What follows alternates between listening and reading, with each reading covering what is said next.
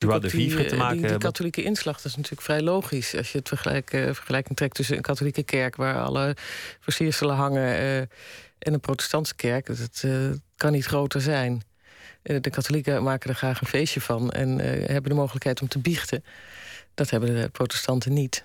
Dus dan wordt het al snel wat meer een kale, eh, serieuze boel. Dat is toch iets, iets wonderlijks, dat, dat glamour, dat is wereldwijd. Ieder land heeft zijn eigen glamour. Ik, ik vind dat een fascinerend gegeven, glamour, wat het eigenlijk is. Het is een soort belofte van een wereld waar alles fonkelt, waar alles voor elkaar is, waarvan iedereen eigenlijk wel weet dat die niet bestaat, maar waar, waar we ons graag aan vergapen. Dat is eigenlijk een, een, laagje lak overal overheen. En van naar de buitenkant toe lijkt het allemaal heel plezierig en, en, en vrolijk en, uh, en gezellig. Er zit heel veel werk achter. Om, om dat laagje lak aan te brengen? Ja, het moet er natuurlijk uitzien alsof het geen moeite kost. Maar uh, als, het, als het feest voorbij is, dan schoppen al die dames net zo hard hun hakken uit en trekken de, de, de plakwimpers uh, van hun uh, ogen af. En laten een boer, of, gaat het zover nog niet? dat, dat zeg jij. Maar het is misschien wat je, wat je graag zou willen zijn, of een, een soort droomwereld waar je in zou willen vertoeven. Het is het sprookje waar je als kind over gelezen hebt. Het is natuurlijk ook de fascinatie die mensen hebben voor uh, Koninklijk Huis, uh, voor filmsterren. Het is onbereikbaar. Het is mooier dan wat je ziet als je uit het raam kijkt. En aan de andere kant, ik, ik las een, een interview met de hoofdredacteur van Privé. En, en, die, had, die had een soort woede in zich, om, omdat hij graag die wil, wereld van de glamour, ja, als het ware van die lak wilde ontdoen. Dat zag hij als zijn ja. missie in het leven. Om ja. te laten zien: kijk, de keizer heeft geen kleren aan. Het, het is daar ook allemaal narigheid troef. Eén ja. groot tranendal. Ja, we hebben natuurlijk verschillende soorten glamour. Uh, de, de, de, de zogenaamde polder glamour. Waar ik denk ik iedereen wel doorheen prikt. Uh, dat is dan ook weer net iets te dichtbij. Maar ik denk dat de, dat de ware glamour en de, de, de ware elegantie en de ja, dat dat toch uh, wat meer geheimen heeft. En dat je daar niet alles onthult. En dat mensen in de waan laat. Dat het allemaal wat perfecter en wat mooier is. Dat is het moeilijke als je zo'n blad maakt. Dat de grens tussen wat fonkelt en de grens tussen wat ordinair bling-bling wordt, makkelijk overschreden is.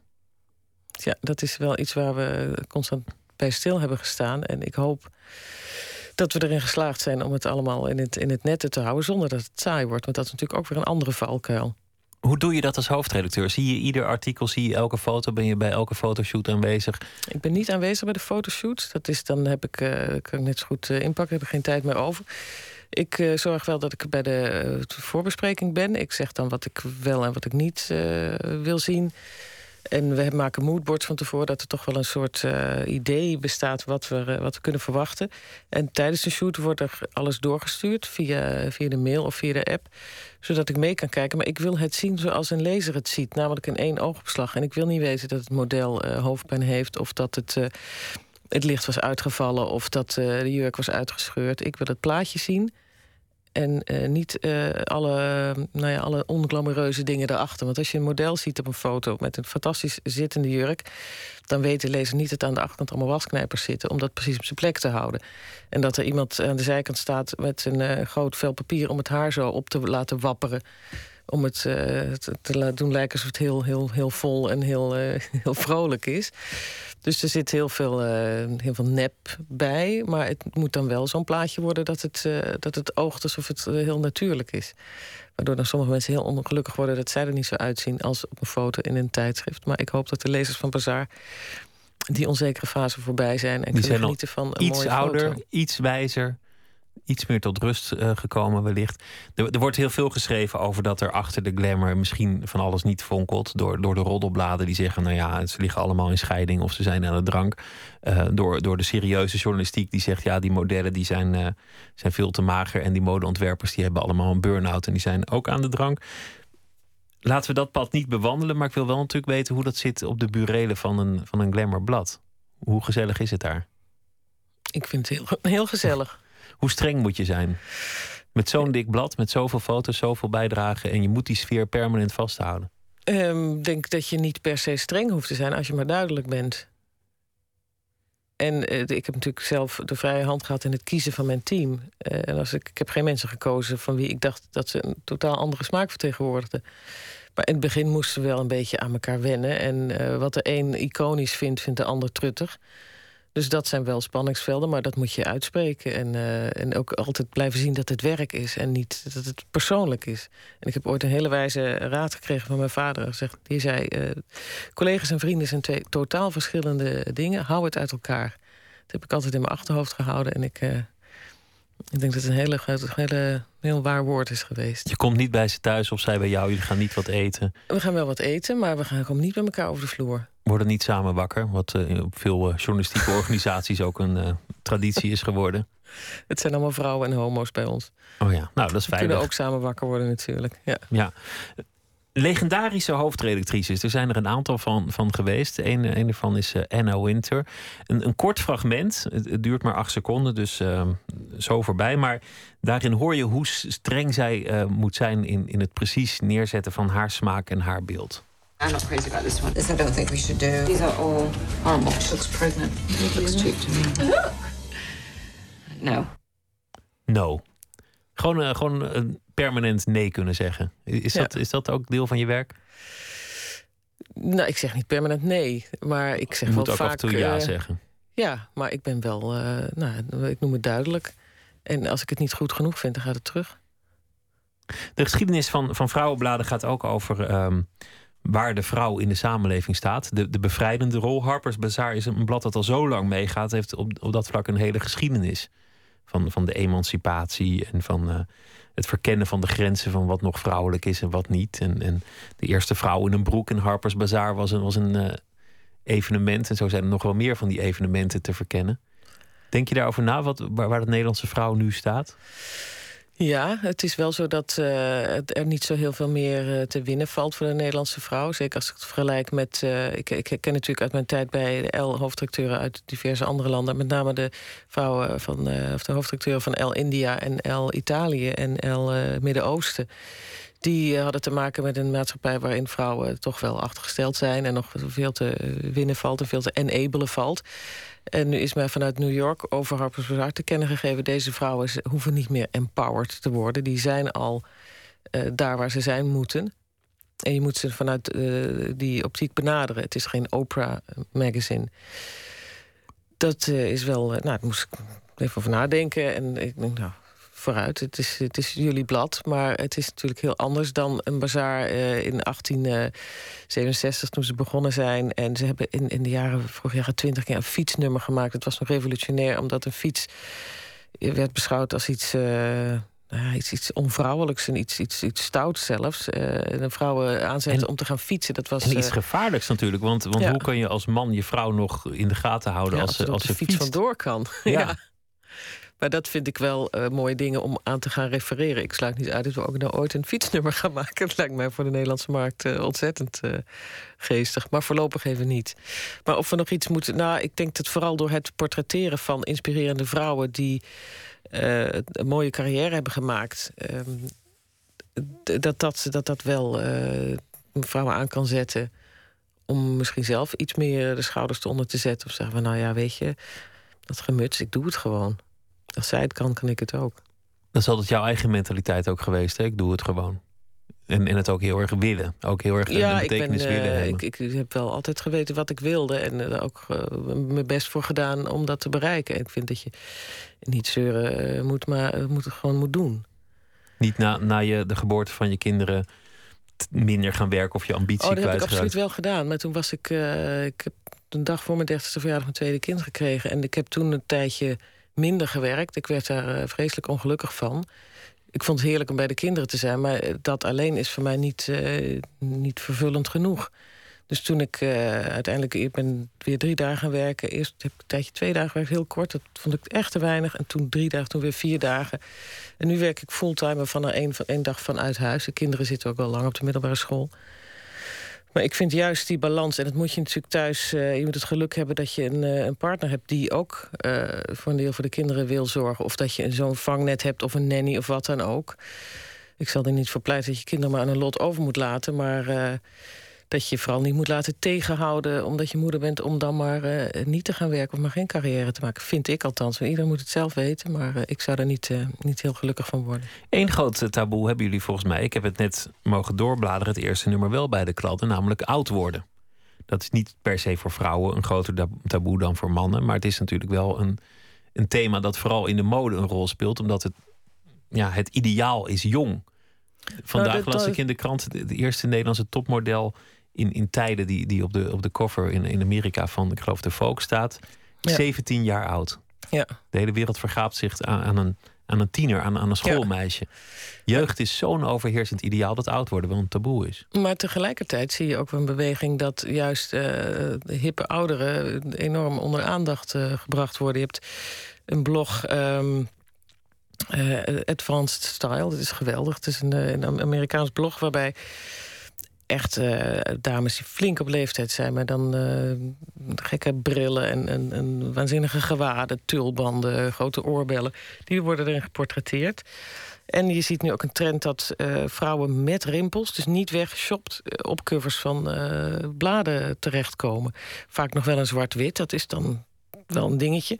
we hebben ook in, uh, in het eerste nummer van Bazaar... met dank aan ons hoofdkantoor... een enorme serie met uh, modellen en actrices van diverse leeftijden. Er zit Lauren Hutton in, die is toch al 70. En Brooke Shields, die is ook geen twintig meer. Uh, Monica Bellucci, Imaan, de vrouw van David Bowie...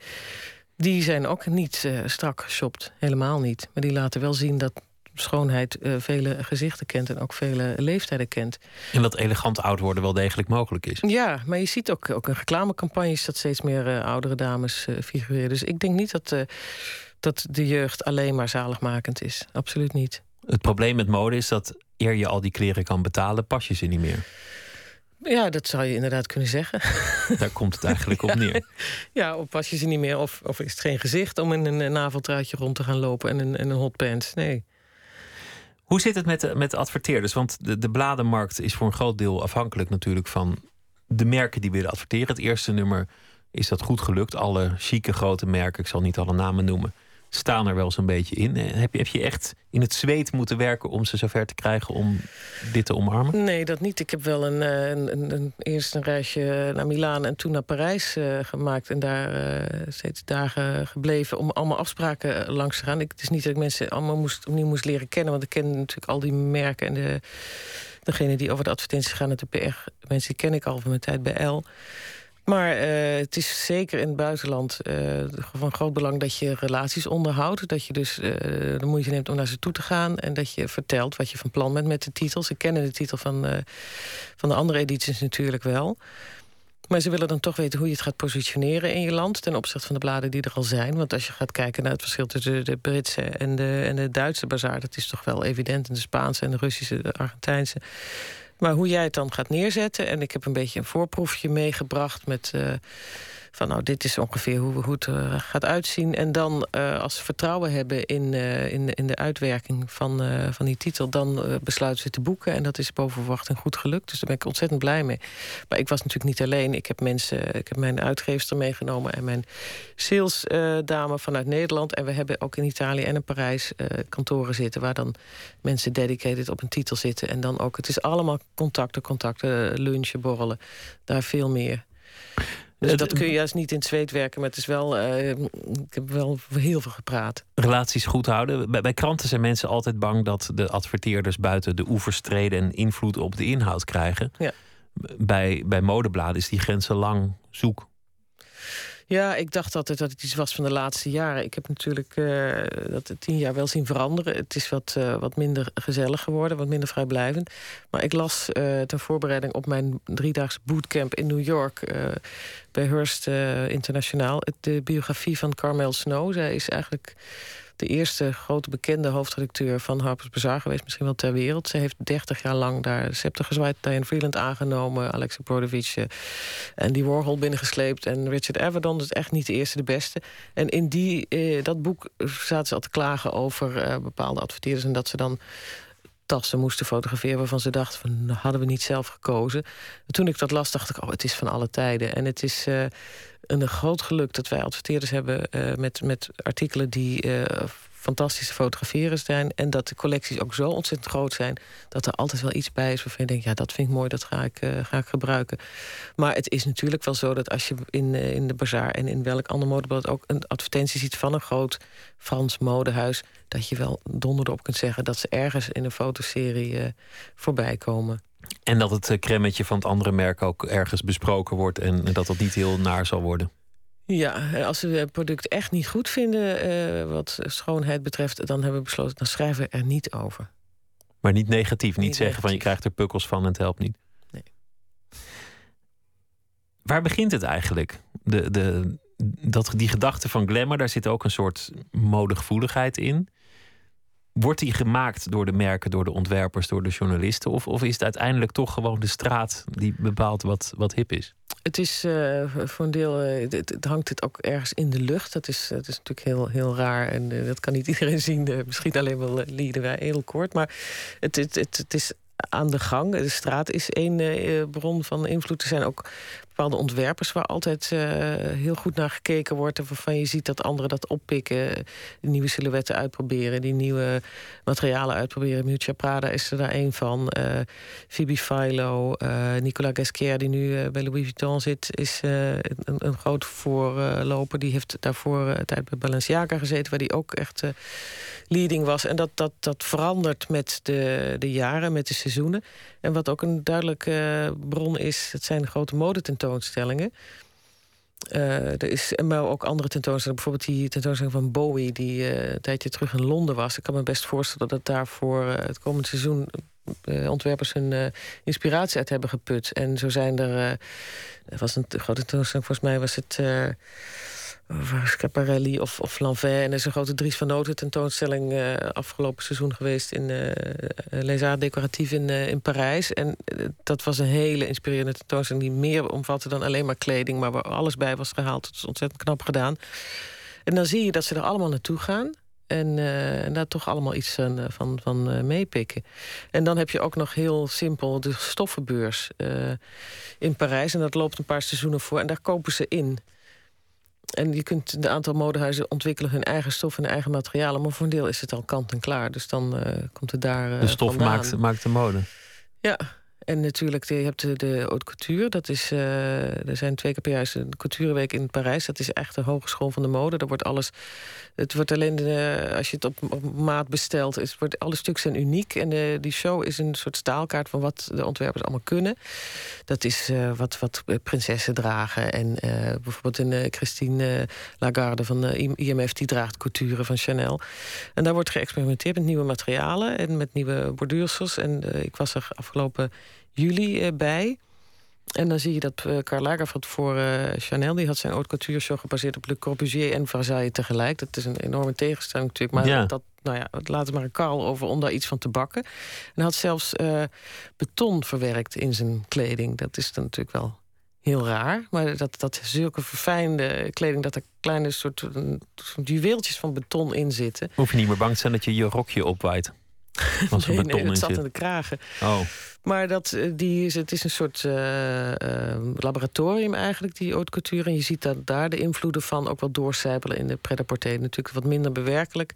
Maar, maar toch, toch zit er magie. Want, want ik, ik sta versteld als ineens mannen allemaal weer een baard hebben. Ja. En, en nu weer allemaal dan een razend trap afscheren. afscheren. Maar ja. waar zoiets begint, vind ik, vind ik wonderlijk. Hoe is dat voor jou? Want jij bent ook een beetje het uithangbord van het blad. Je bent de hoofdredacteur. Je hebt ook een rubriek in de Volkskrant waarin jullie mensen streng toespreken. Van op een rode loper hoor je zwarte schoenen te dragen. Van die, van die kennis die je schijnt te moeten hebben. Dan moet je zelf ook meer opletten dan anderen wat je aandoet. Ja, dat probeer ik wel. Um, maar het is nu radio. Ja, nee, nee, nee, nee, natuurlijk, natuurlijk, ik ben er wel mee bezig. Uh, ik, en uh, ik heb ook niet altijd evenveel zin in.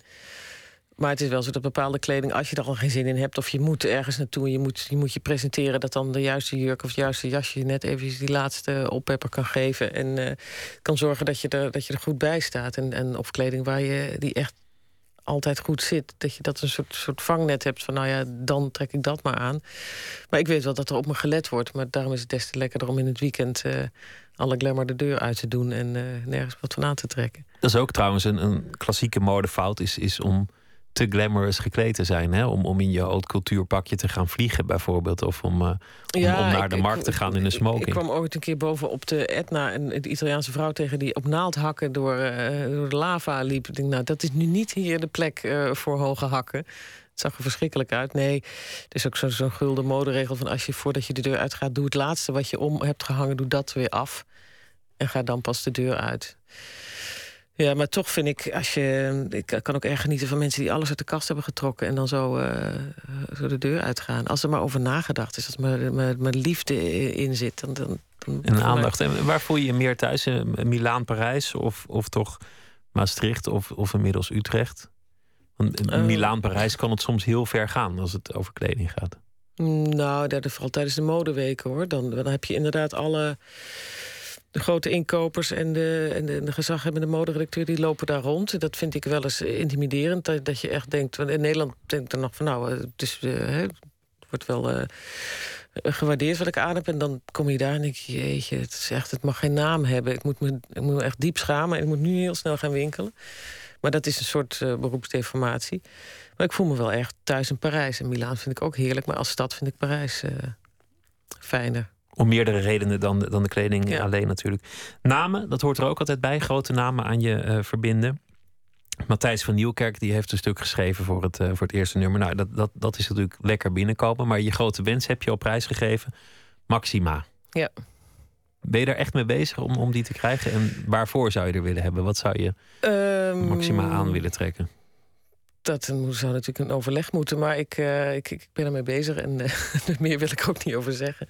Want dat, dan rij je zelf in de wielen natuurlijk. Als je ja, dat, uh... waarom Maxima? Vind, vind je dat een, een stel-icoon voor Harper's Bazaar? Ik vind het een, een stel-icoon voor, voor heel veel Nederlandse vrouwen. Omdat zij het, het, het, soort vrouw is. Het, een, een werkende moeder die uh, ook, ook geen twintig meer is, maar die wel echt plezier heeft in, uh, in mode. Dat straalt ervan af en die, uh, die ook durft. En soms inderdaad heel net een stapje te ver gaat. maar die, die daar echt niet bang voor is. En die het ook, ook Nederlandse ontwerpers echt duidelijk een, een podium geeft. En het, het, lijkt mij een, een hele slimme en een hele geestige vrouw. Ik zou haar dolgraag willen interviewen. Om, het is ook een leeftijdgenoot van mij. Eh, maar ik, ik zou haar eh, ook heel graag willen uh, portretteren, laten portretteren. Omdat ik vind dat ze zo goed bij het blad past. Ze is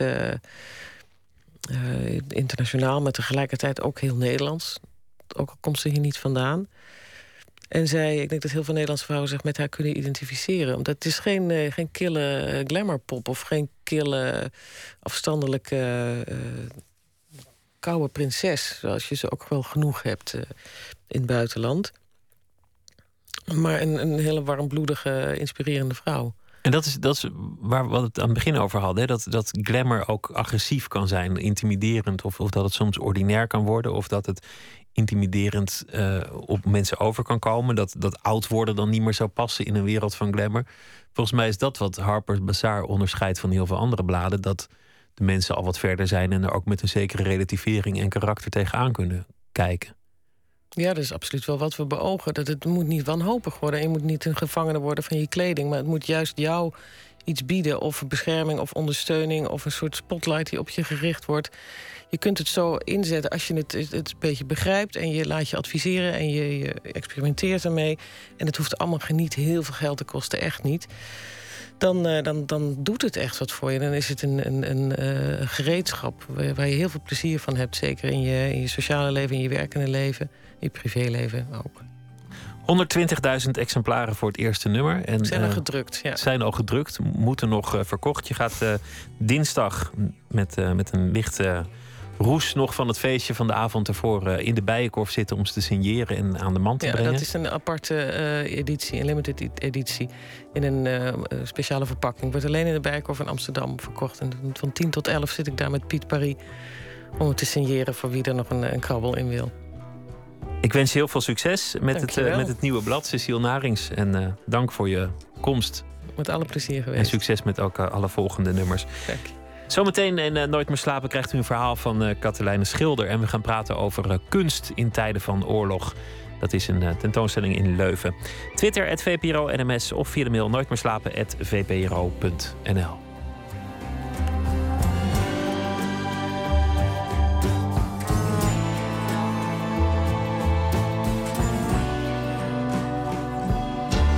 Op Radio 1, het nieuws van alle kanten.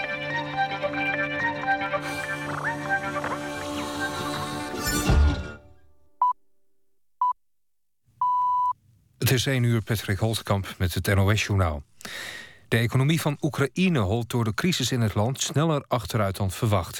Dat zegt kredietbeoordelaar Fitch. Volgens een prognose krimpt de economie dit jaar zeker 6,5 procent. En voor de komende twee jaar wordt geen groei verwacht. Dat komt onder meer doordat de export naar Rusland... in de eerste helft van dit jaar al met bijna een kwart is gedaald. Het begrotingstekort loopt dit jaar naar verwachting op tot 10% van het bruto binnenlands product. De Amerikaanse regering is er verbolgen over dat het Russische hulpconvooi zonder toestemming Oekraïne is ingereden. Het ministerie van Defensie maakt zich ernstig zorgen en vindt dat Moskou de vrachtwagens direct moet terugroepen. Het Pentagon waarschuwt president Poetin dat Rusland zich verder isoleert als het konvooi op Oekraïns grondgebied blijft. De Europese Commissie overweegt fabrikanten van melkproducten te steunen. Ook die sector wordt stevig geraakt door de Russische boycott. Vanuit de EU kan 250 miljoen kilo kaas niet naar Rusland worden geëxporteerd... en daarvan komt 50 miljoen kilo uit Nederland. Justitie in Duitsland onderzoekt een mogelijk schandaal... in een befaamde hartkliniek in Berlijn. Het Deutsche Herzzentrum Berlin zou er op illegale wijze voor hebben gezorgd... dat patiënten uit Berlijn en omgeving hoger op de wachtlijst kwamen voor een donorhart. Daardoor zouden ziekere patiënten uit de rest van Duitsland lager op de lijst zijn gekomen en mogelijk zijn overleden. De Berlijnse kliniek zou in dossiers van de eigen patiënt hebben geschreven dat hij bijna dood gingen, terwijl dat niet zo was. Het weer. Vannacht in de kustprovincies opnieuw buien. Overdag afwisselend wolken, zon en buien, mogelijk met onweer. En het wordt 16 tot 18 graden. Dit was het NOS Journaal. NPO Radio 1. VPRO. Nooit meer slapen.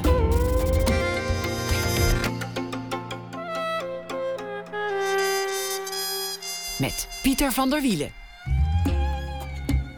U luistert naar Nooit meer slapen. Dagelijks bellen wij op dit punt van het programma met een schrijver die wij vragen iets te maken bij de afgelopen dag. Om te kijken of literatuur ook op dagelijkse basis leverbaar is. Katelijne Schilder deed dat deze hele week. Schrijfdocent, auteur van korte verhalen en twee romans. De Eenling en Eerst in Huis. Goedenacht, uh, Katelijne. Hoi Pieter. We hebben het uh, gehad over uh, ballerina's in de sloppenwijken van Rio de Janeiro. om maar eens wat te noemen. We hebben het gehad over, waar hebben we het nog meer over gehad? Wat gaan die weken snel voorbij trouwens? Ja, uh, exters en superhaaien, kan ik me oh, herinneren. Ja. ja. Ja, en, en, een, en een, een, een beetje mislukte wiskundeleraar. Daar begonnen we mee volgens Daar begonnen mij. we mee. Begon jij mee, moet ik zeggen. En, en wat hadden we gisteren ook alweer?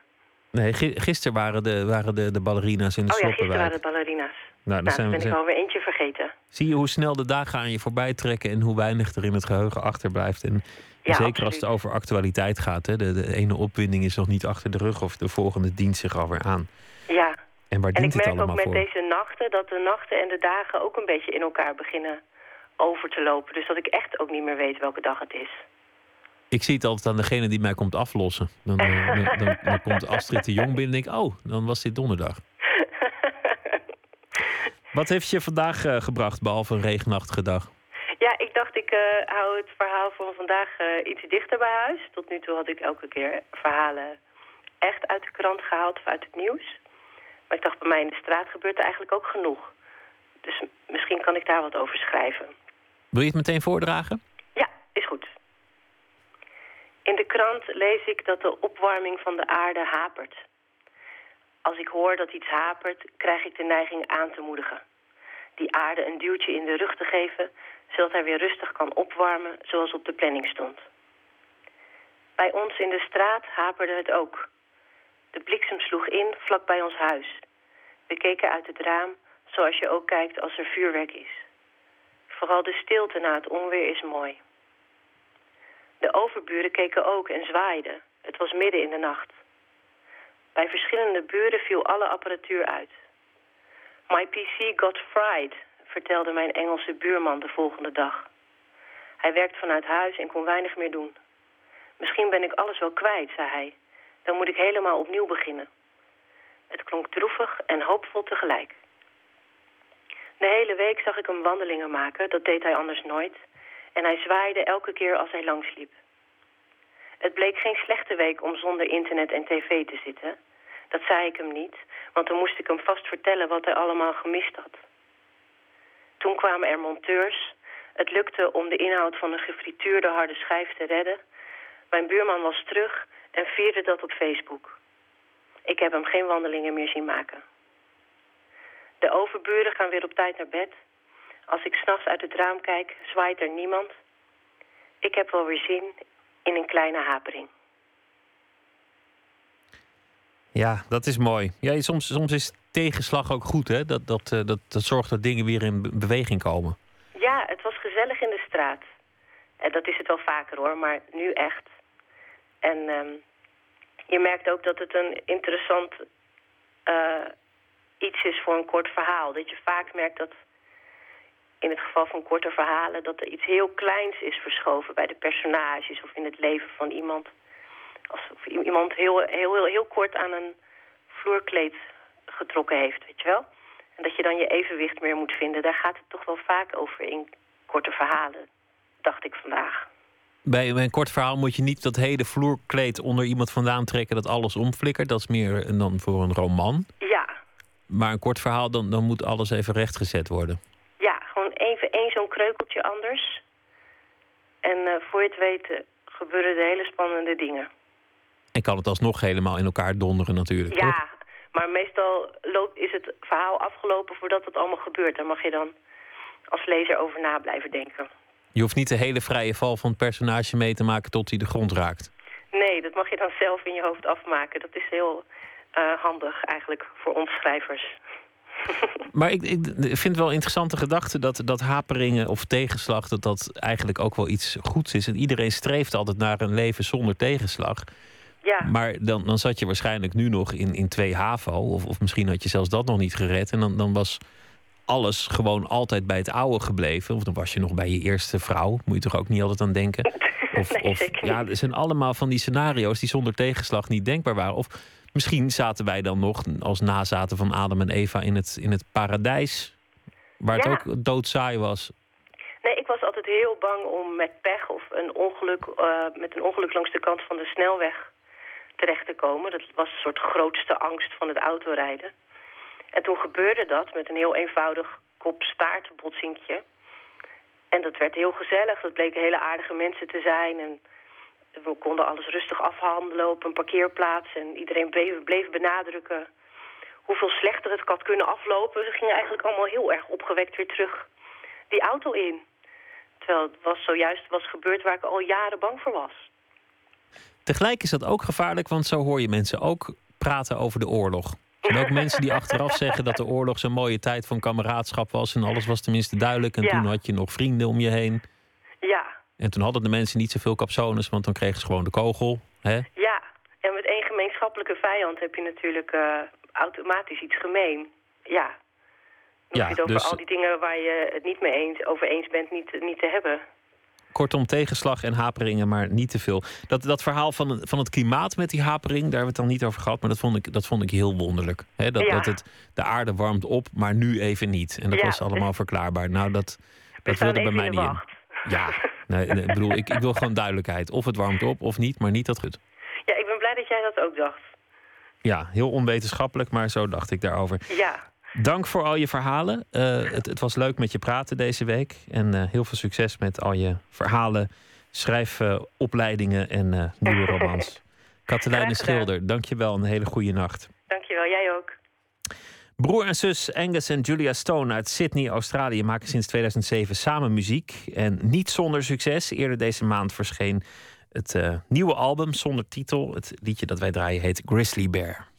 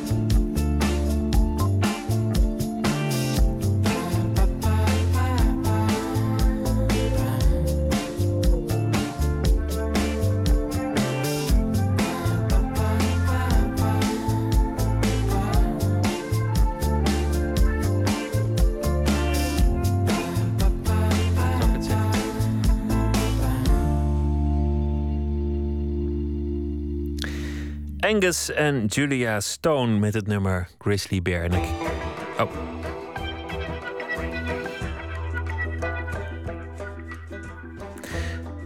Amerikaanse schrijver John Fante kreeg pas op late leeftijd succes met romans over zijn illustre alter ego Arturo Bandini. Onlangs publiceerde uitgeverij Meulenhof samen met Das Magazine een Nederlandse heruitgave van Fantes misschien wel bekendste boek, Ask the Dust uit 1939.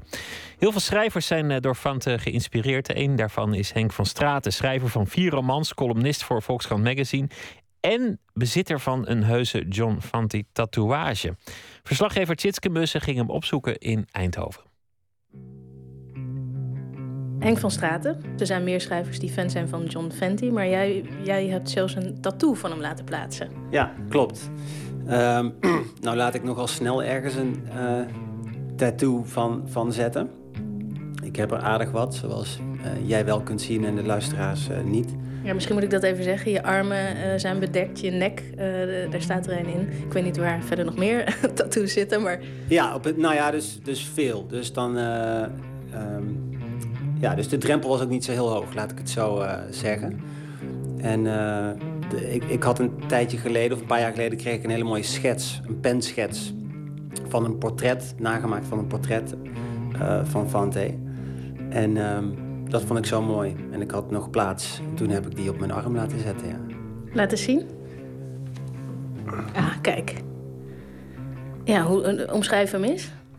Ja, het is een, het is een bekende eh, p- foto van hem. Hij kijkt een beetje schuin naar links. Het is wel een foto van voren. En, maar de- dus de schets is overgetrokken met een pen. Dus het, het, zijn een soort, hij is helemaal opgemaakt uit krassen.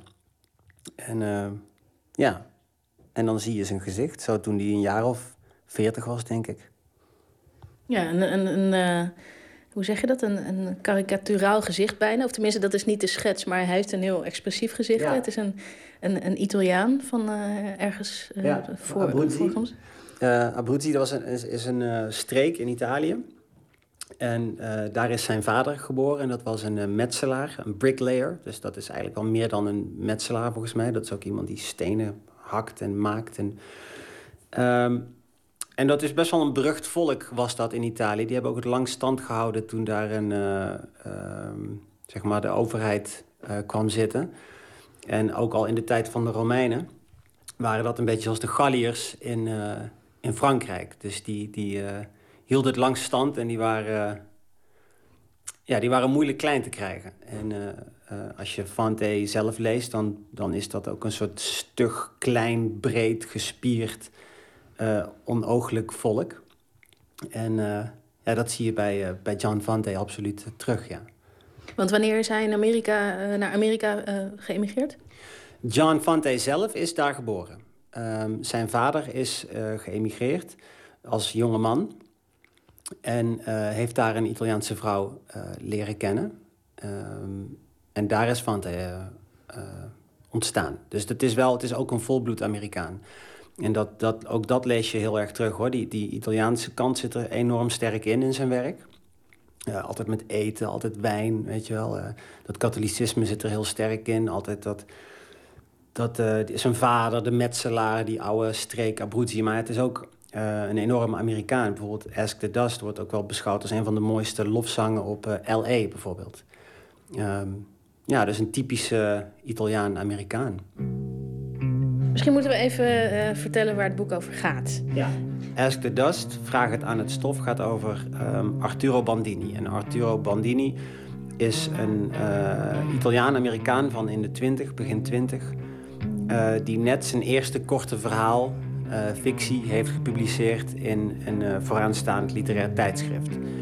En eh, daar is hij, daardoor heeft hij enorm veel bravoure gekregen. En tegelijkertijd is hij ook natuurlijk nog onzeker. En hij leeft in een eh, hotelkamer op eh, Bunker Hill in L.A. En hij is eh, enorm arm, dus hij eet bijna alleen maar sinaasappels... die hij heel goedkoop op de markt kan, eh, kan kopen. Eh, hij is non-stop bezig met ik ben een schrijver. Dus dan hier loopt een schrijver, zegt hij dan ook. Weet je wel, dat soort dingen zelf. En, maar hij loopt ook aan te kloten daar, weet je wel. Hij verveelt zich, hij schrijft een beetje, hij is hartstikke arm. En dan, en dan leert hij een Mexicaanse, Mexicaanse-Amerikaanse serveerster kennen in, in, eh, in dat café. En eh, ja, daar valt hij wel op, maar, die, maar dat uit hij ook een beetje kinderachtig... door er vooral, vooral te willen vernederen. En ook als ze hem geen aandacht schenkt, dan gaat hij er extra vernederen. En weet je wel, ook met haar Mexicaans zijn en hoe armoedig ze eruit ziet. Maar hij is natuurlijk ook enorm, eh, voelt hij zich tot haar aangetrokken. En dat wordt een soort rare affaire. Ja, want zij is eigenlijk verliefd op een, op een andere kerel, weet je wel. En, eh, dus dat frustreert hem ook weer enorm. En, en eh, ja, dat is eigenlijk het hele boek. Het is een soort raar eh, liefdesverhaal. Van een soort onbereikbare liefde ook wel. Maar dan heel grappig met heel veel haat. En, ze slaan elkaar ook en weet ik veel wat. En, en Fante, of Arturo Bandini die dan eh, ja, ze, eh, verder wil als schrijver. Die dus dan weer eh, achter zijn typemachine kruipt de hele tijd. En, dan, en dat is allemaal ehm, tegen de achtergrond van L.A. Wat hij heel mooi eh, beschrijft. Zo met de woestijn in de verte en het zand wat binnenkomt. En de zonsondergangen en... De shabby hotels. Ja, de shabby hotel is echt zo dat LA van de, van de jaren 30, 40, weet je wel. Ja, niet dat ik daar destijds geweest ben, maar je, nou ja, je, je hebt het idee dat dat er zo dan uitziet inderdaad. Dat, dat maakt het ook heel bijzonder. Ik ging weer voor de spiegel staan en schudde uitdagend mijn vuist. Hier ben ik, mensen. Kijk eens naar een groot schrijver. Zie mijn ogen, mensen. De ogen van een groot schrijver. Zie mijn kaak, mensen. De kaak van een groot schrijver. Kijk naar deze handen, mensen. De handen die het hondje lachte en de lang verloren heuvels hebben geschapen. Ik prikte woest met mijn wijsvinger. En wat jou aangaat, Camilla Lopez, ik wil je vanavond zien. Ik wil met je praten, Camilla Lopez. En ik waarschuw je, Camilla Lopez. Denk eraan dat je niemand anders voor je hebt dan Arturo Bandini, de schrijver. Denk daaraan alsjeblieft. waarom ik zo gek eigenlijk op hem ben, is die Arturo Bandini saga. Arturo Bandini is zijn eh, alter ego in veel boeken. En je, dus, dus je leert hem zo goed kennen. Want ehm, je leert hem kennen als kleine jongen in Colorado... die eigenlijk weg wil en opgesloten zit in een soort... Ja, best wel eh, turbulent eh, gezinsleven.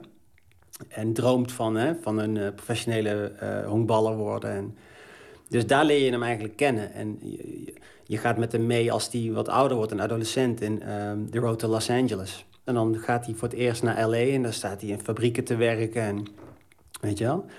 En dan ga je hem leren kennen als eh, jonge schrijver die zijn eerste verhaal publiceert in Ask the Dust. En eh, dan, dan weer later kom je bijvoorbeeld uit bij The Brotherhood of the Grape.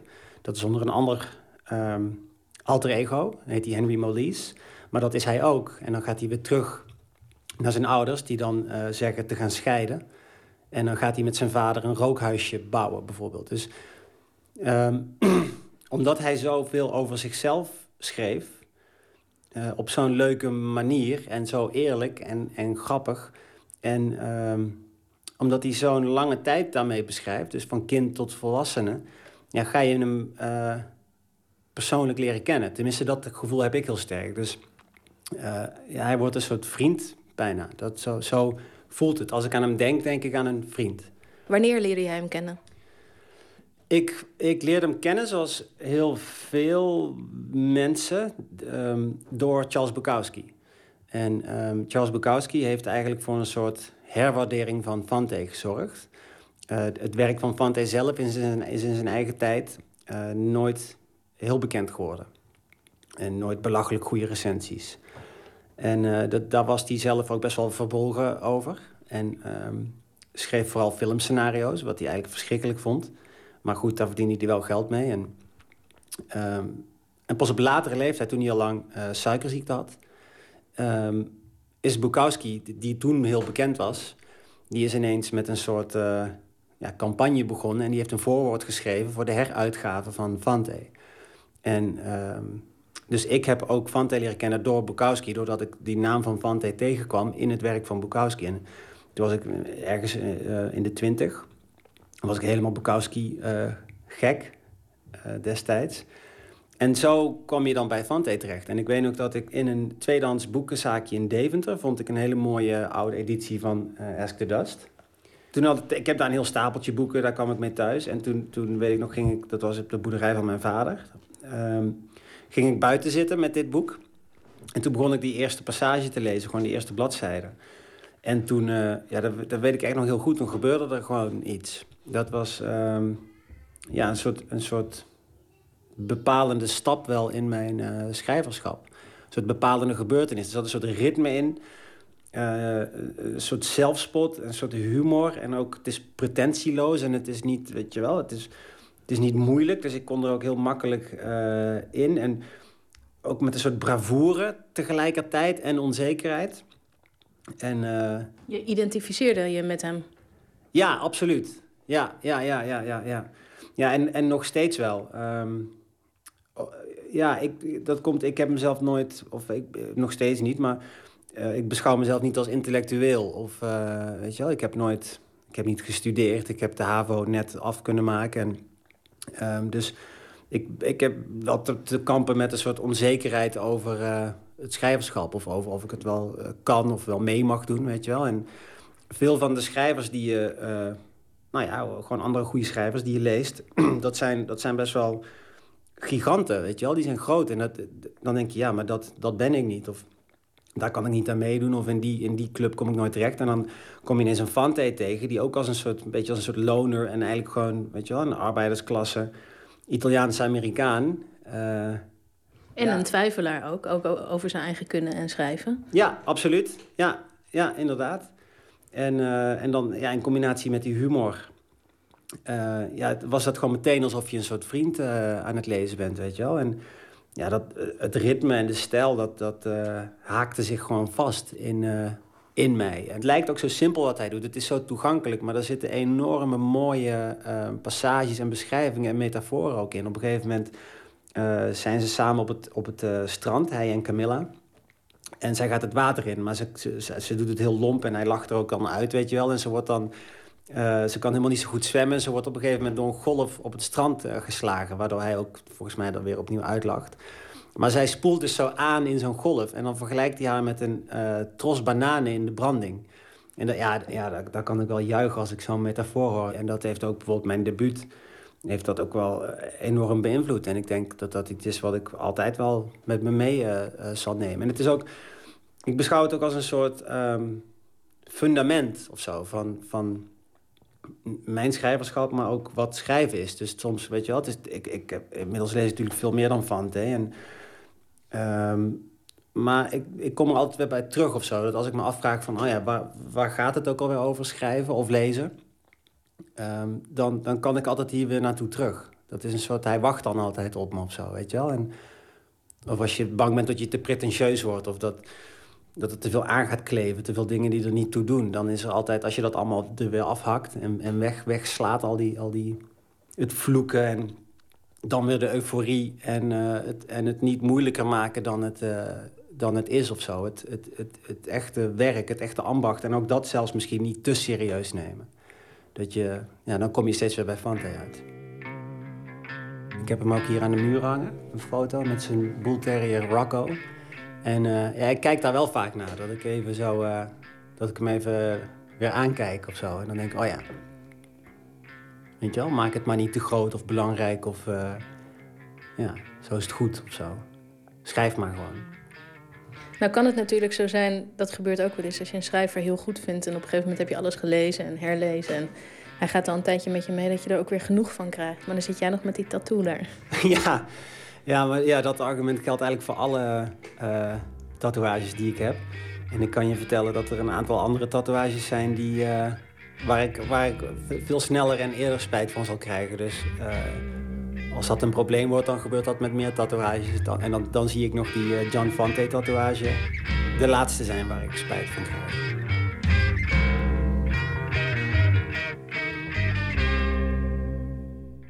Tjitske Mussen in gesprek met Henk van Straten. Het boek Ask the Dust is onder Nederlandse titel. Vraag het aan het stof verkrijgbaar.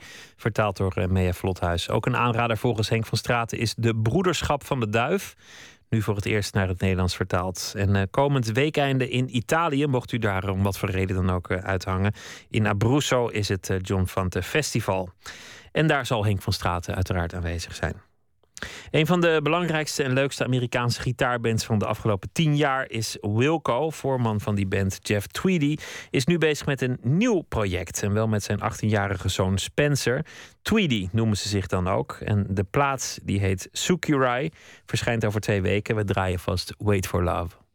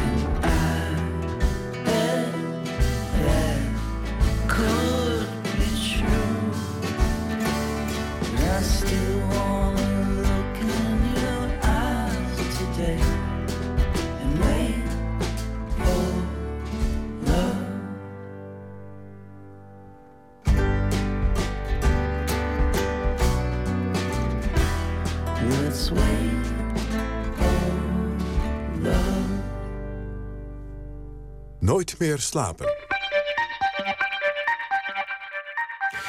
Elke vrijdag krijgt u eh, cultureel advies van een van onze tipgevers. En dat doen we vannacht met Anne de Meester. Zij is eh, directeur van eh, Museum De Halle in Haarlem en het Frans Hals Museum. Goeienacht, uh, Anne. Goeienacht. Waar wil je het over hebben vannacht? Wel, ik wil het eigenlijk hebben over de tentoonstelling Ravage in uh, Museum M in Leuven. Uh, museum M is, ik, ik, noem het altijd met een moeilijk woord, een, een transhistorisch museum. Het heeft een collectie die eigenlijk gaat van, van de middeleeuwen, van een, uh, tot, tot nu. Dus we hebben een collectie die bijvoorbeeld middeleeuwse beeldhouwkunst is, maar ook een schilder zoals Dirk Bouts. Uh, en die ook hedendaagse kunst toont. Dus het lijkt in die zin een beetje op het Frans Hals Museum en de Halle. Vandaar dat ik het ook heb herhaaldelijk heb bezocht. En ze hebben nu een tentoonstelling die uh, gaat over uh, kunst in tijden van conflict. En dat is bijzonder actueel, want ik denk van, ik zag vanmiddag zelf op Twitter een foto passeren van een uh, museum in Donetsk, het regionaal museum van lokale geschiedenis in de Oekraïne, dat ook is gebombardeerd. Dus kunst die beschadigd raakt uh, in tijden van oorlog of, of twisten is, is, een, is een eeuwenoud thema, ook een heel actueel thema. Ja, de tentoonstelling dat... heet Ravage. De website is Ravage 1914, want dat is het vertrekpunt. Ja. Een, een moment dat in de Europese geschiedenis het publiek enorm geschokt heeft in 1914. De oorlog begon, de Belgen uh, werden overvallen door de Duitsers. En een van de eerste dingen die de Duitsers deden, naast een aantal publieke executies van, van burgers, was het platbranden van de bibliotheek, de Universiteitsbibliotheek van ja. Leuven. Ja, en die, die, die, die, dat, die gebeurtenis eigenlijk werd, werd, uh, aan, werd gezien als een, een, een daad van ultieme barbaarsheid. De plundering van de stad werd ook vergeleken met de Sacco di Roma uit 1527. Maar dat verbranden van de bibliotheek werd gezien als de, uh, het bewijs van de totale bruutheid van de Duitsers. Want daar, lagen, daar lagen middeleeuwse manuscripten, er lagen ja. uh, prachtige handgeschreven bijbels, noem maar op. Hele bijzondere stukken gingen verloren. Ja, want de, de, universiteitshal dateerde, die verbrand werd, dateerde de 14e eeuw. De bibliotheek dateerde uit de 18e eeuw, had een enorme collectie, omdat Leuven is de universiteitsstad van, van België. Maar wat ik ook interessant vond, wat je in de tentoonstelling zag, de tentoonstelling bevat zowel uh, oude kunst als meer uh, documentair materiaal als hedendaagse kunst. En een van de dingen die heel erg opviel, was dat die verwoesting van de bibliotheek in Leuven ook als een soort propaganda, foto's daarvan werden als een soort propagandamateriaal gebruikt om eigenlijk die bruutheid van de Duitsers uh, te illustreren.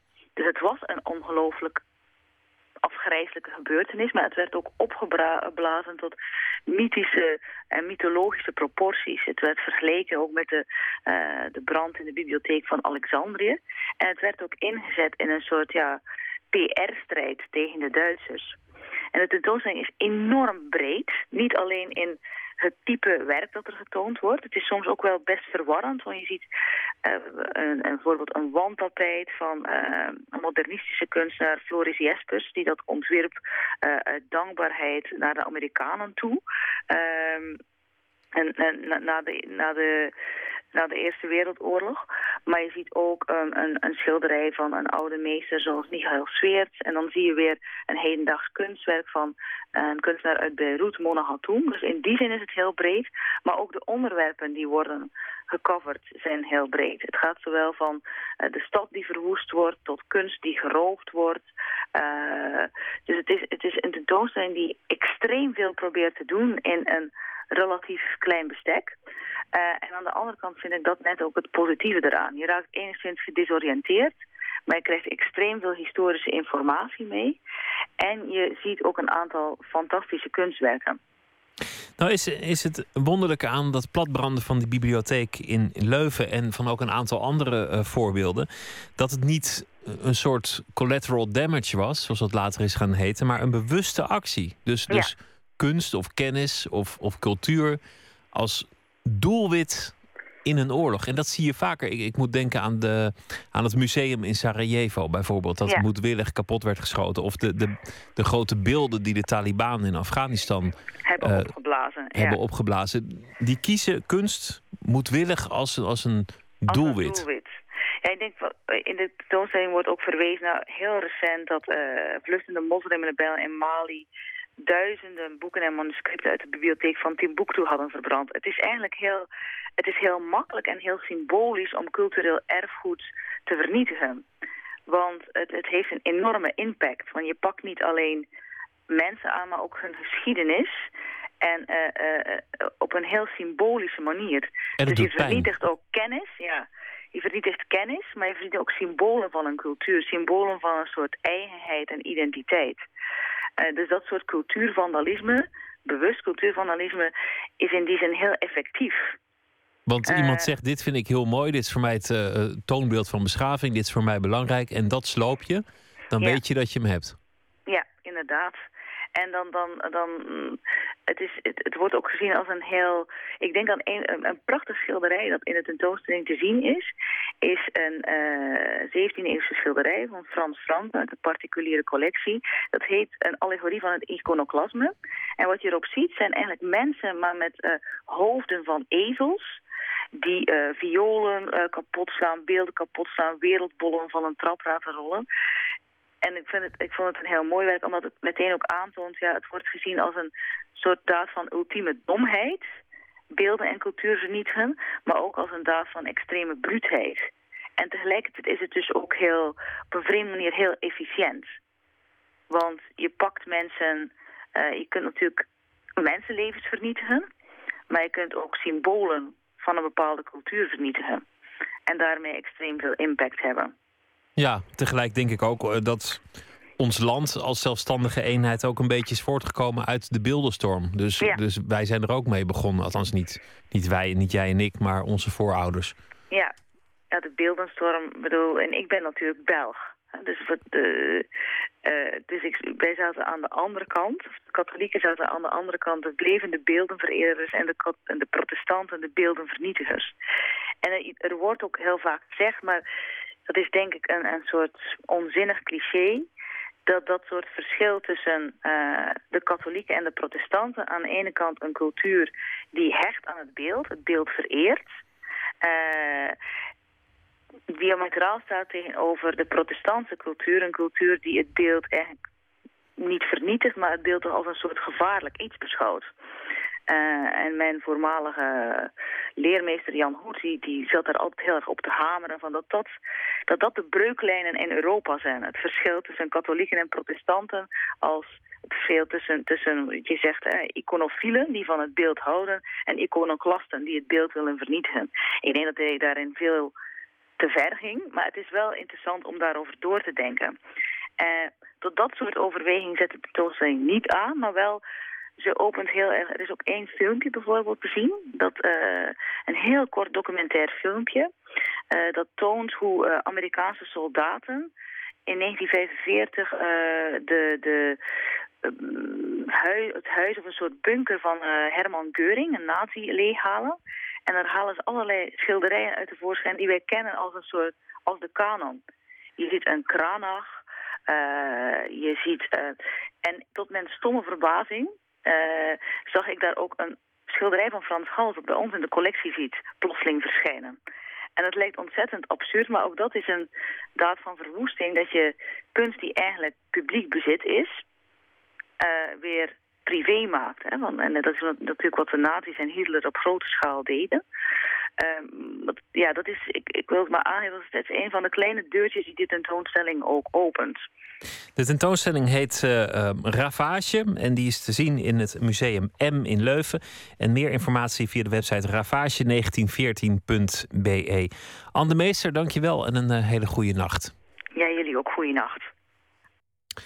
Finland schijnt een eh, heel vrolijk land te zijn, al zou je dat misschien niet zeggen op basis van eh, nou ja, de hoeveelheid daglicht in de winter.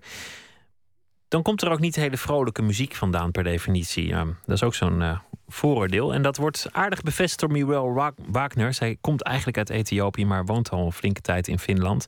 Nieuw album When the Sadder Children See the Light of Day. En daarvan hoort u het volgende pareltje Oak Tree.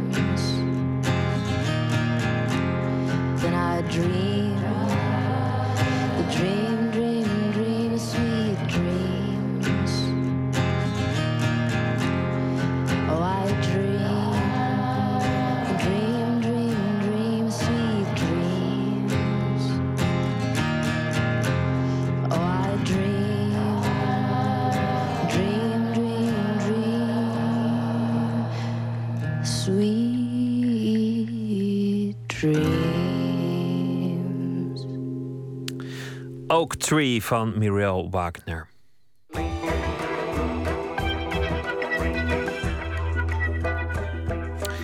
Gisteravond barstte in Groningen het Noorderzon Festival weer los. Een jaarlijks zomerfeest. Voornamelijk vindt dat plaats in het Noorderplantsoen van Groningen.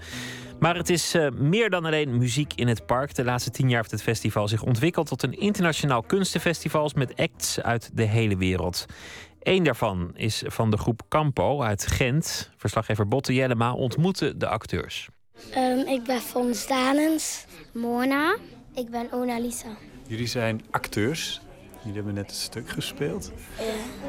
Hoe is het om op het grote podium tegenover grote mensen te spelen? In het begin, de eerste keer dat je dat doet, ben je heel zenuwachtig. Maar als je dat dan veel doet, dan is dat gewoon gewoon. Maar dan zit je nog altijd een beetje boem, boem, boem. Ja? Ja. Hoe ging dat vanavond? Ehm, ik vond het zelf goed, maar we hebben al eens beter gespeeld. Dus ja, Oh, dat wel. Maar ja, dat weten wij niet, hè? Als publiek. ja nu wel. Nu wel. ja, nu wel. Ja.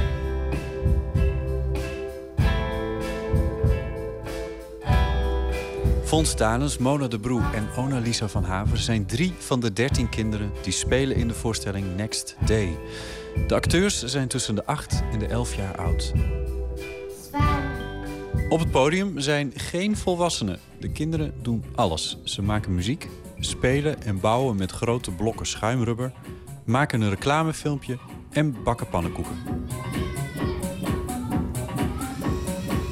De groep spelende kinderen vormt een eigenaardig gezelschap. Het ziet er normaal uit, herkenbaar, maar ook vreemd. Vooral als je hun voornemens hoort om de wereldproblemen op te lossen. Omdat je er ergens de grote mensenwereld in ziet, al zijn de grote mensen zelf nergens te bekennen. De kinderen spelen dat ze op een superheldenacademie zitten.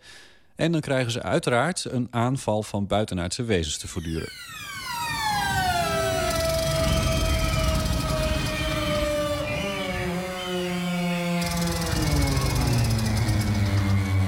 En net op het moment dat ik me afvraag waarom ik eigenlijk in een theaterstoel zit, omdat ik eigenlijk het liefst mee zou willen doen, beginnen ze ons te bekogelen met kleine schuimblokken. Goedenavond, Eh wij zouden graag nog eens met mensen trainen voor het geval dat, er, dat de aliens nog eens een aanval plegen. Dus van, nu jullie hier allemaal zijn, willen wij van jullie aanwezigheid profiteren voor deze oefening. Dank u. We moeten ze teruggooien.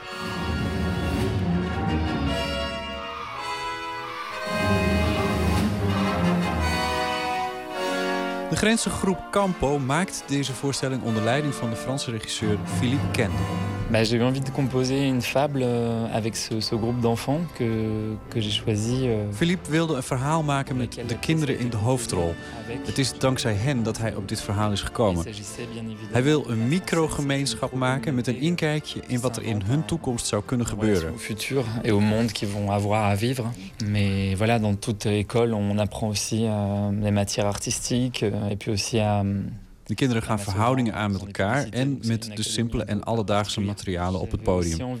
En met kinderen van deze leeftijd krijg je het contrast tussen veel energie en wat tragere melancholie. Merci. Merci. Merci beaucoup. De voorstelling is ontstaan vanuit de kinderen. Maar eigenlijk, het is niet zo per, per kind dat iets hebben verzonnen, maar zo samen ideeën en dan eh, zo dingen bedacht. Zo dat vliegtuig hadden we eerst beschilderd, maar dan hebben ze het toch witgelaten. Maar dan zijn er nog andere dingen, allee, ideeën. Ja. En we hebben- Bedacht. En daar zwembelt hebben wij ook samen een beetje bedacht. Want we hebben allemaal samen eh, bedacht van wij willen iets met water. En dan hebben ze bedacht een zwembad, maar ze hebben het zonder water gedaan. Want Een beetje ingewikkeld hè, op het podium. Ja, want anders ging alles nat worden.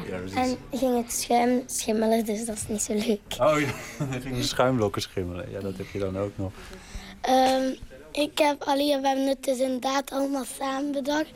Maar ik had vooral veel vragen en zo. Wat, wat wilde je vooral weten? Allee, ik, ik, ik vind mezelf nogal... Nou, ik, ik wil heel veel weten en zo, omdat ik heel slim wil zijn. Maar soms is dat ook wel een beetje ambetant voor anderen, denk ik. Je wil precies weten hoe het in elkaar steekt. Dat is het vooral. Oh, ja.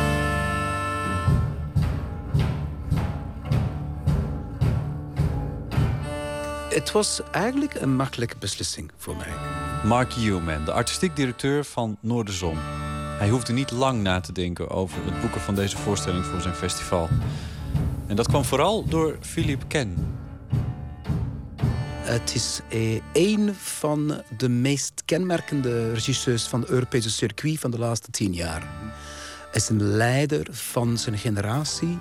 Eh, hij zit propvol met innovatieve, eh, fantasievolle, eh, uiterst creatieve manier om te gaan. Is een, een man. Ik zou Philip Ken kijken als hij was aan het schilderen thuis. Ik zou het interessant vinden. Hij heeft een speciale handtekening in alles wat hij raakt. Dus voor mij, het was een, in het Engels zeg je een no-brainer. Ik wil absoluut een nieuwe werk van Philip Ken laten zien. Eh, want ik heb een eh, vol vertrouwen. Christophe Blom is de artistiek leider van de Grenzengroep Campo... die deze voorstelling maakt. Hij vertelt dat de voorstelling door heel Europa speelt... met steeds dezelfde 13 Gentse kinderen. De, de voorstelling is gemaakt met deze kinderen en die zijn stuk voor stuk onvervangbaar. Er zijn geen dubbels. Ook als er iemand ontbreekt, dan kunnen we de voorstelling niet- spelen. En jullie zijn er al mee naar Londen gereisd. En dan, wat was er nog meer? Je noemde Een Mannheim Theater der. Welt is een theatertriennale in Duitsland. half Europa door. In Gent zelf hebben ze het nog niet eens gespeeld, geloof ik. Nee. Het is een enorm avontuur, lijkt mij zo. Voor iemand die 8, 9, 10, 11 jaar... want dat zijn de leeftijden. Ja, dat is een enorme avontuur, zeer indrukwekkend ook voor hen. Maar het is ver- verbazend hoe snel eh, die kinderen gewoon raken aan een soort systeem van toeren. Die hebben ook, die hebben ook enorm veel eh, zelfvertrouwen op die leeftijd. Dat is wat mooi is. Eh, die zijn in première gegaan tijdens Theater de Welt. Dat is een van de meest belangrijke theaterverschijningen van het Europese circuit eh, deze jaar. En eh, ja, alle internationale pers. Het was ook trouwens een van de successen van dat festival deze jaar. Dat was een van de spreekpunten, deze voorstelling. Ehm, maar ja, bij die leeftijd, ja, eh, die, die, die, die vinden dat eh, ook normaal. Hè? Ja, absoluut. En wij maken er ook een punt van om hen te behandelen als professionele acteurs. En dat denk ik weten ze zeer te appreciëren. Je kan als productiehuis kinderen van 8 tot 11 jaar als volwaardige acteurs willen behandelen. Maar feitelijk staat de wet dat niet toe. Kinderen mogen maar beperkte tijd aan het werk zijn. En bovendien verschillen die regels van land tot land. Inhoudelijk zijn er voorlopig geen problemen, maar, maar ja, in sommige gevallen leidt dat tot zeer absurde situaties. Bijvoorbeeld, eh, dat was met de vorige voorstelling van die Gopsquad maakte. Eh, kinderen waren toegelaten om 60 minuten op scène te staan. Ja, en de voorstelling duurde 65 minuten. Dus dat was een gigantisch probleem. En de enige oplossing was dan zogezegd een pauze in te lassen. Maar dat klopte helemaal niet met de dramaturgie van de voorstelling. Dus hebben een klein beetje moeten knippen om tot 60 minuten te komen. Maar eigenlijk zijn dat, zijn dat zeer absurde redeneringen. hè. Ja, ja precies. Ja. Hier is het niet aan de hand. Deze duurt 60 minuten, geloof ik. Hè? Deze duurt 60 minuten, ja, inderdaad. Ik moet ook nog een uitvinding bevinden waar als ik geen cape heb. En dat heb ik nu al bedacht. Dus eh, veel schorseneringen en spruitjes eten. Dan laat je scheet en dan vlieg je zo in de lucht. Eh, ja. Eh, en best ook een parachute meenemen.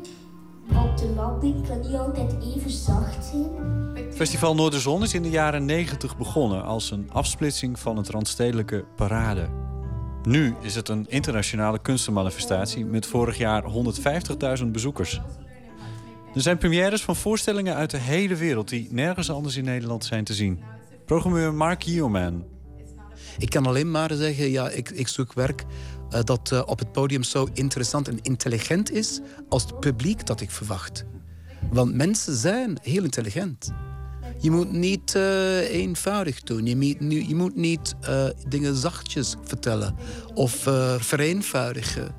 Mensen zijn ook medeburgers van deze snel reizend, ingewikkelde wereld. En dus je moet iets neerzetten op een podium dat een uitdaging is eh, en een uitnodiging tot iets eh, dat was het waard om naar dat theater te gaan. Vanavond is er zeker een goede Bruce Willis film op televisie. Dus eh, dat is ook een optie. En wij moeten dan iets positief aanbieden. Iets dat wel dat avondje waard was. Hey, Christophe, je bent artistiek leider van Campo. Wat betekent het om hier je voorstelling te spelen in Groningen op Noorderzon? Het betekent heel veel en het heeft te maken ook met dat het in eerste instantie een, een uniek festival is. Ook waar, je als, als producent of als maker absoluut wel terechtkomen met je voorstelling. Omdat het festival zo'n fantastische reputatie heeft. Omdat we hebben een aantal keer in het verleden samengewerkt. En ook dat bouwt een band op natuurlijk. En dat is een reden te meer waarom je wel terugkomen en hier opnieuw staan. Ja, absoluut. Absoluut. Ik denk het moment dat ideeën ontstaan voor de voorstelling, om, het, om deze voorstelling te maken, ik denk dat Mark een van de eerste mensen was naar wie ik gebeld heb om, eh, om, hem, om te vragen of hij, of hij zin had om mee te werken. Ik wou even beamen dat als buitenlander mag ik gerust zeggen, denk ik, dat de reputatie van het festival en van Mark als programmator eh, echt zeer hoog en groot is en dat daarom ook eh, mensen benieuwd zijn. En eh, zin hebben om naar hier te komen. Ik denk dat er zijn een aantal trendzettende festivals in Europa, als ik het zo mag zeggen. En uh, Noorderzon is er één van, absoluut. Ten slotte nog even naar Fons, Mona en Onalisa. De Gentse kinderen die heel Europa doorreizen met hun voorstelling. Jullie zijn heel erg veel op reis nu. hè? Ja. Hoe is dat? Eh, leuk, want ik ben nog nooit... eh allee, we gaan naar Genève en dan gaan we waarschijnlijk met, met vliegtuig naar daar. En ik heb nog nooit in een vliegtuig gezeten, dus dat is wel eh, leuk. Heel veel gekke plekken waar je komt, heel veel mensen. Dat is zo een beetje raar, want, eh, want soms heb je zo in je buik van... Dat lijkt hier zo op ons land. En dan... ehm Jaco is mijn vriendin hier. En we probeerden dus een keer bij een mens te zeggen hallo. Maar, en die meneer zei zo, wat blief. En in een ander taal. En wij zo, oh nee. En wij lopen zo snel weg. Dus dat is een beetje raar. Ik denk in Londen. Oh ja. Ja, dat snappen mensen niet allemaal, hè? Als, je dan, eh, als je dan Nederlands of Vlaams spreekt. Ja. Eh, jullie slapen hier ook ergens in Groningen nu? Ja. ja eh, Het is al laat, hè? Het hotel is dichtbij. Oh ja. Jullie zitten met z'n allen in een hotel. Ja. Ja. Dat is ook wel, dat is ook wel gezellig. Ja. Wij slapen samen in een kamer met nog Lizzie, Sien en Jaco. En het kussengevecht heb je al gehad. Met de schuimblokken. Ja, ja.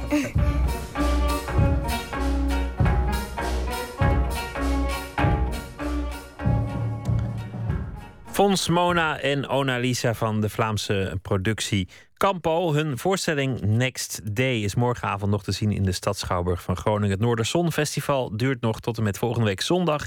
En de komende dagen zijn er nog veel meer premières van internationale voorstellingen. We gaan luisteren naar wat eh, soul uit onze eigen tijd van Cleese.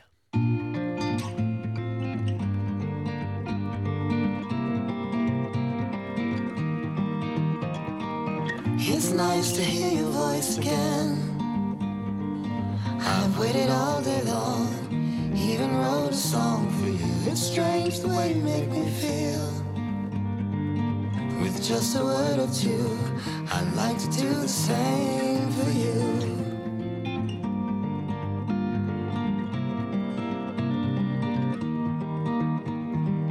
It's nice to hear you say hello. And how are things with you? I love you. But very soon it's time to go. An office job to do while I'm here writing songs for you.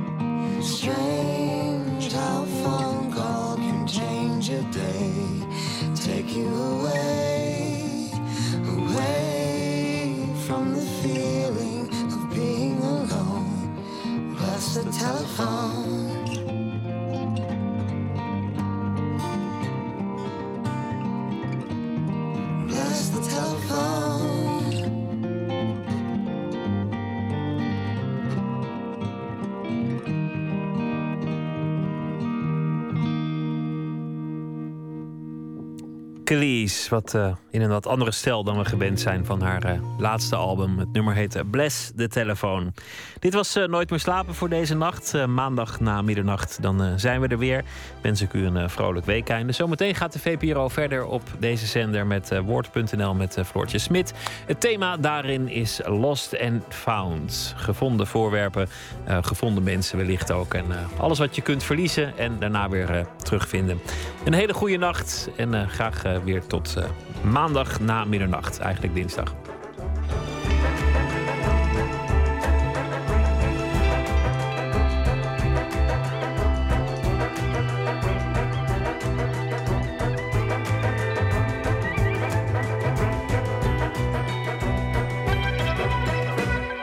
Op Radio 1, het nieuws van alle kanten.